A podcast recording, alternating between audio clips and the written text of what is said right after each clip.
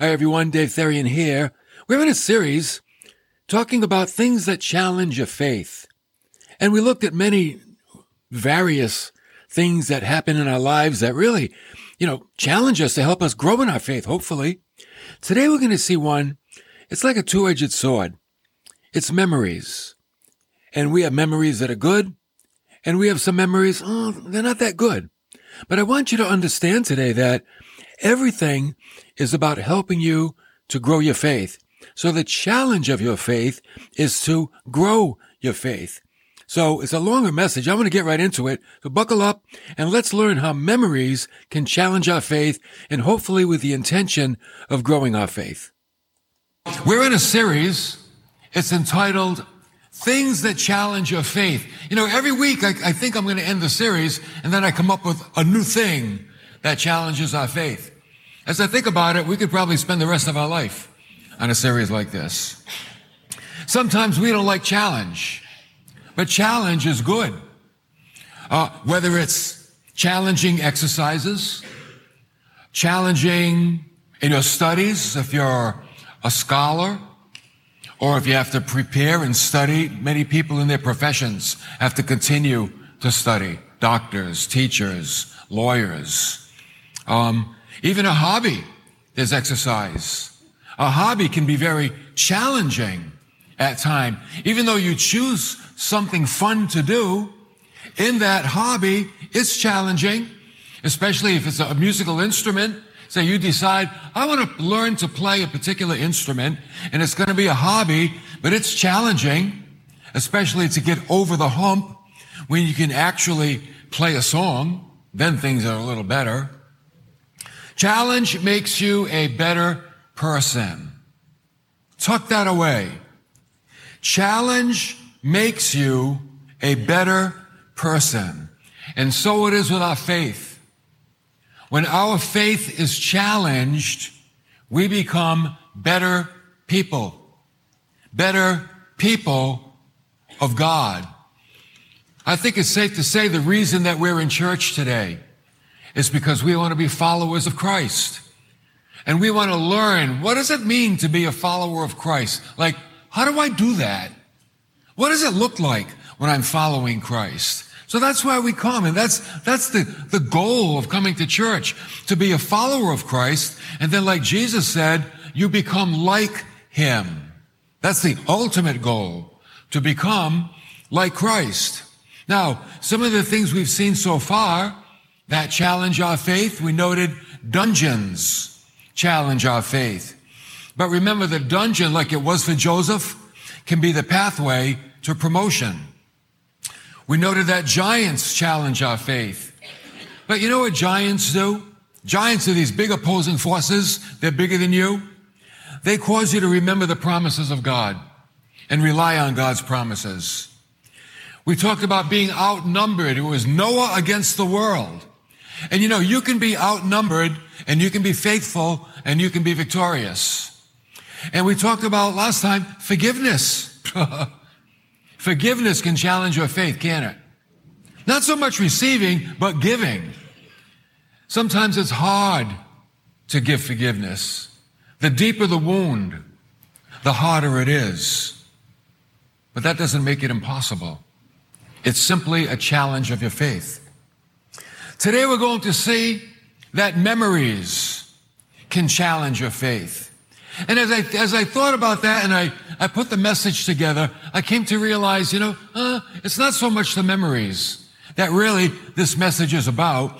It, it's, it's about looking back. Looking back to the world. I should have called it a worldliness can challenge your faith. You know, but when you think about memories, because that's where worldliness begins in the memory, we cherish our memories because we keep things to remind us of certain people or certain places. How many people here have pictures at home to remind you of things? A few. Okay. I guess the rest of you are like, man, forget them. I don't want to remember them. Souvenirs. You ever go somewhere and buy a souvenir? A few. The rest of you have never been anywhere. Okay. That's good too. Uh, letters. How many save cards and letters? You save them? All right, you save them. That's good. It's, you know, you reflect back. I got a whole drawer full of cards, good and bad. I used to throw away the bad, but now I keep them. What the heck? But there are some things that we need to forget. You don't want to remember everything. There are some things that we need to forget. And we're going to take a look at a man in the Old Testament named Lot. Now, Lot is not the star of the story. His wife is. Let's hear it for Lot's wife. You're not going to do that at the end of the message. Now, Lot was the nephew of Abraham. Remember the story of Abraham? God called Abraham out of his home, and he was like the father of God followers. He's the father of our faith. God said, Abraham, I want you to go out and I'll tell you where you're going and you're going to create a, a, a people and they're going to be my people. So God called Abraham out of Ur of the Chaldees and he took his nephew Lot with him. Why? I don't know. Maybe they were close. He took Lot with him. Now God pro- prospered them as they traveled through the wilderness and Lot came and he had his possessions and Abraham had his possessions and God had blessed them and prospered them. As a matter of fact, so much that they actually had to split up and go different ways because they had so much. And one of the big issues was that their livestock had multiplied so much that the herdsmen of Lot and Abraham, they weren't getting along. They were striving with each other because the livestock were getting all messed up and they had a hard time, you know, who belongs to who? So it came to a point where they said, you know what? We got to like separate a little bit and get our own land. So Abraham gave the choice to Lot. Lot said, you choose. He said, and if you go left, I'll go right. If you go right, I'll go left. That's faith. I like that. Let, you know, just whatever you choose, I'll take what's left over. You know, reminds me of the two guys that went out to dinner and they both ordered a steak. And the waitress brought the steaks out. One was really big, one was small. And the waitress said to one guy, which one do you want? He said, I'll take the big one. The other guy got the little one. The little guy was a little upset. He said, you know, if she asked me which steak I wanted, I would have taken the little one. He said, what are you complaining about? You got what you want. Choices, right? So, I don't know. I, I wasn't even planning on saying that. But I thought it fit. So Abraham's like, Lot, you go right, I'll go left. You go left, I'll go right. Okay. And you know what Lot did? Lot looked. And he looked and he said, I like that land over there. You know why? Oh, it looks like the best. That looks like the best land. It's got the best fields. It's so fertile. It looks like a place that I really want to live. I really want to settle. Uncle Abraham, you can have the other place. I want the place that's really appealing to my eye. And you know what he chose? He chose to live in the midst of the cities of Sodom and Gomorrah. You know, Sodom and Gomorrah are actually two different cities. And the problem was they were really bad places. Genesis 13 tells us that the men of Sodom were wicked exceedingly, and they were sinners against the Lord. So Lot chose a place to go and live, which was very, very wicked and very bad for him and his family. So we pick it up in Genesis chapter 19. God had it up to here with the wickedness of Sodom and Gomorrah. Actually, there were other cities in the area as well that God was dealing with. And in verse one, here's what it says. Now the two angels came to Sodom in the evening as Lot was sitting in the gate of Sodom. And when Lot saw them, he rose to meet them and he bowed down with his face to the ground. And he said, Now behold, my lords, please turn aside into your servant's house and spend the night and wash your feet. And then you may rise early and go on your way. And they said, however, no, but we shall spend the night in the square. No, we'll just, Stay out here. That's okay. Well, Lot, he urged them strongly, like, eh, you don't want to do that. You don't want to stay out in public. So they turned aside to him and they entered his house and he prepared a, piece, a feast for them and he baked unleavened bread and they ate.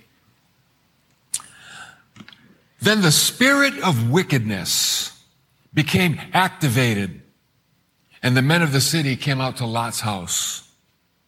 And notice in verse 5, picture all these men surrounding the house.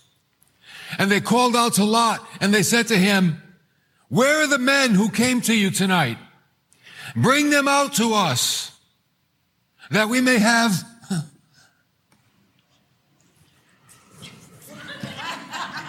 I don't know if my Bible's right. Relations with them. I'm like, what? Does it really say that? Does your Bible say that? Or is it just mine? That we may have relations with them. Like, these men want to have relations with the men. That's not right. I'll say it right here. So everybody can hear it. It's not right. It's not God's way. That falls into the category of wickedness. You can be sentimental. You can say, well, my son, my daughter, my this, my that. It's not right.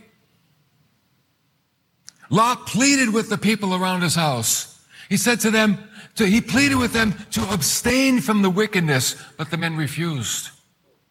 Then the angels grabbed Lot and they brought him back into the house. And you know what they did? They struck the men with blindness. Boom! All blinded. Every one of them. And in verse 12, then the two men said to Lot, Who else do you have here? A son in law, and your sons and your daughters, and whoever you have in the city, bring them out of this place. Lot, grab your family, and you better get out of here because God is going to destroy the city because of wickedness. Verse 13, we're about to destroy this place because their outcry has become so great before the Lord that the Lord has sent us to destroy it. Here's what we have to remember as God's people. It's not about what we think about something. It's what God says about it. It's not about how uncomfortable we're made by it. It's what God says about it. And I'll tell you something. If God's people don't stand for what's right, who will? No one. No one. No one. And we have a whole world that tolerates everything except Christianity. So what does that tell you? It tells you that the whole world, as the Bible says, is against God and because it can't get to God, it's against the people of God. So the whole world is against you. That's why when we talk about things that challenge your faith, yeah, living in this world is going to be a phenomenal challenge to your faith. And you have to ask yourself, do I have enough faith to stand? Can I take it? Am I going to buckle? Am I going to give in? Am I going to be sentimental? Am I going to cower? Am I going to be intimidated because I'm outnumbered? Noah wasn't. Noah just kept on building, kept on building. He was outnumbered. See, there's always a time in our lives when our faith will be challenged. That's the whole point of having faith. All the way through the New Testament, we, we find phrases that talk about faith being tested, tried in the fire. So it comes out like pure gold. Not just any old gold, pure gold. So we have a whole movement today in the world that condones what God condemns. And we have to make a decision. What will I do about the things that God condemns, but the world condones? Verse 14. This is going to show you why your faith is so important, why you need to be serious about your faith. Lot went out and spoke to his sons-in-law who were to marry his daughters. In the Old Testament, if you were engaged, it was like being married. As a matter of fact, if you were engaged and you wanted to break off the engagement, you have to get a legal document. It was called a divorce. That if you broke off the engagement, you had to get a divorce. That's how serious engagements were. So he went to his sons-in-law who were to marry his daughters and he said to them, up, get out of this place for the Lord will destroy the city. So he's telling them, let's go, pack your bag. We are out of here. God's going to destroy the city. Oh, but look, but he appeared to his sons-in-law to be jesting. Lot was serious. They thought he was joking. They didn't take him seriously. The, the sons-in-law were laughing at him. That's a funny one, Lot. God's going to destroy the city. That's a good one. Wow, that's funny. Thank you for that. Why do you think they didn't believe Lot? I think, I think when you live in the midst of wickedness and you tolerate it, your testimony loses credibility. You lose your credibility. Lot didn't seem to have any credibility with his sons in law. You know, maybe if he was walking the walk, and I'm not saying he was a sinful man, but I think he was, he just like didn't stand for what was right. Because if he stood for what was right, he wouldn't have been living there. He would have moved out a long time ago. He wouldn't have been comfortable in a culture like that. So his sons in law didn't take him seriously. And how sad for them. How sad for us when we try to share our faith with people and witness to people, especially people that know us really well, family, close friends, and they don't take us seriously because they don't see in us a serious faith, a serious walk. Maybe that's why they don't. And judgment is like, well, that's funny. Judgment's coming. Do you know how many people believe judgment's coming? Like almost none. People don't think of judgment. People don't want to hear about judgment. They don't believe in judgment. They don't think it's coming. Let me tell you, judgment's coming. And you know what the Bible says? This is the scary part. Judgment begins in the house of the Lord. I'm like, uh-oh. I hope we're going alphabetically. At least I'm at the end of the alphabet. I can kind of see what's happening. You see what's happening to you guys first before it gets to me. But judgment begins in the house of the Lord. That's sobering. And we can't forget that's like, don't think it's not going to come. It's going to come. And I'll eat these words when I get to heaven. I know it. You'll be like, Darian, you preached it and you're coming up, man. Your judgment's coming. We're all going to get it. But the sons, see, they didn't believe it. They didn't believe Lot because Lot's life, I would say, wasn't believable. Oh. Now I have to ask myself, is my life believable? Is my Christian walk believable? Is my faith believable? People might not abide in what I say, but can they deny that I believe what I say? That's the thing. You can have a good walk and it doesn't mean everybody's going to follow it. But, and one thing's for sure, they can say, man, you really believe it and you really walk that walk. That's the main thing. Are you walking the walk? So I don't know if, if Lot did. So the angels, they grabbed Lot and his wife and his daughters. Hmm. I guess not the men. And brought them outside the city. Verse 17. When they brought them outside, one said, here's the angel talking. He said, escape for your life and do not look behind you and do not stay anywhere in the valley. Escape to the mountains or you will be swept away. Run and don't stop running. Verse 24. Then the Lord rained on Sodom and Gomorrah brimstone and fire from the Lord of heaven. You know what brimstone is? Brimstone burns in hell. Brimstone is sulfur. It's sulfur. You ever smell sulfur? Take a book of matches and light it and blow it out and the smoke. That's sulfur. It make your eyes water. It burn your nose, dry your throat.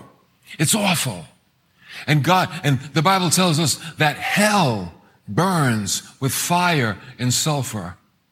And here, God is raining down fire and sulfur upon the cities of Sodom and Gomorrah.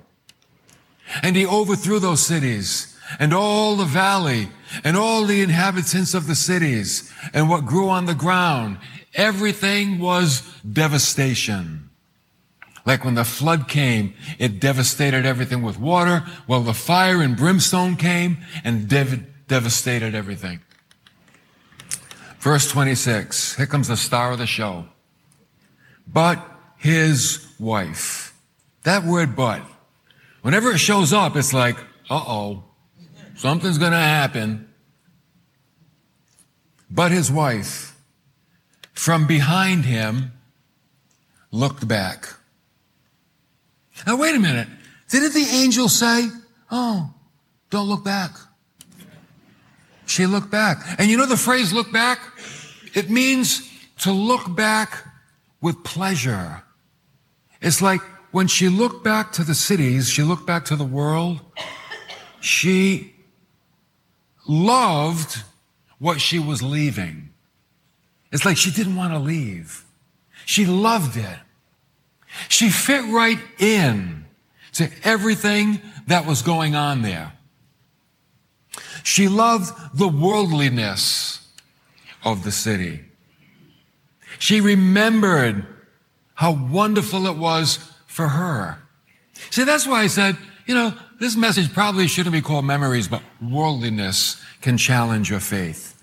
Looking back to the world, all the great, let me tell you something. The world is very, very appealing.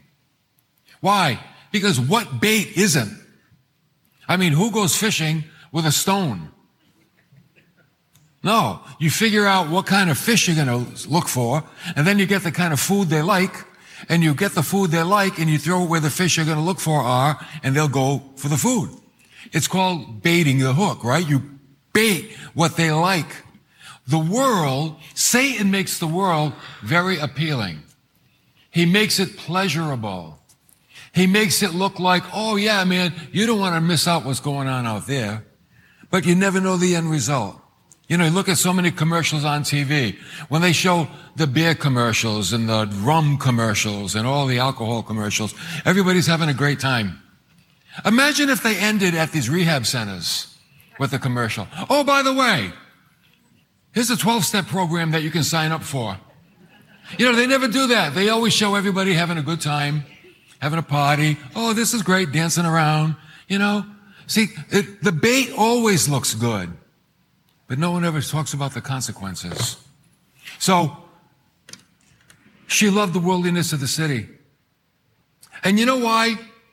I believe, because I believe she became numb to sin. And you know the danger today? We can become numb to sin. We can become numb, numb to anything if we like see it enough. You know that? If, if in the beginning it's like, oh, but day after day after day after day, it's like, ah, you don't even notice it anymore. You know, a couple of examples. Many years ago, I don't know, 25 years ago, when men began to wear an earring. Remember that? That was a long time ago, right? And when, when, when men started to wear an earring in their ear, it was like radical. Like, whoa. Now, you don't even notice it. You know why? Because half the guys wear them. We, we become numb. And I'm not saying it's right or wrong. I'm just saying in the beginning, it was like a little bit of a shock. But then after, you know, years, here we are, 25, 30 years later, it's part of your attire and no one thinks twice about it. Men began to get tattoos years ago. Now, I see, and I'm, I'm, again, I'm not for or against, I'm neutral. I don't care if people have tattoos. It's not an issue with me. But we have more of the ladies, seems like, getting tattoos than men. And, um, what I, and what I'm just saying is, in the beginning, if a guy got a tattoo, it was like, whoa. Now, all the guys, all the girls, we're numb to it. It's like, yeah, whatever. You know, and I don't care. Whatever. Doesn't matter to me. I, matter of fact, I was thinking of getting one, but I didn't want the gum. I just wanted the thing you, you, you lick it and you put it on. Remember those bazookas? Remember those Pastor Ron, the bazooka gum? You get the tattoo, you lick your arm, you stick it on there. It always came off. It's about as far as I can go right now. But, you know, again, all I'm saying is that when things originally happen, there's a shock value, but then over time, we get numb to it, and it's like, yeah, whatever. You know, uh, living together used to be taboo. Husband and, oh, man and woman living together in the, like the same place. That was like radical. That was, I remember when John Lennon of the Beatles, he almost like back in the, I don't know, 70s, moved in with his girlfriend, Yoko Ono. That was like radical. And now, half the people I marry are already living together. And I'm thankful that they get married and they get with God, and it's, it's a wonderful thing. But we just get numb to that. We get numb to people in their living arrangements. Homosexuality used to be a secret. You'd be like, oh, you know, they called it being in the closet. Now it's become a political force. Now they have parades. I'm like, what? A parade? A homo, I'm sorry, a homosexual parade? You know, it's like, here's my idea about sex. Keep it in your house.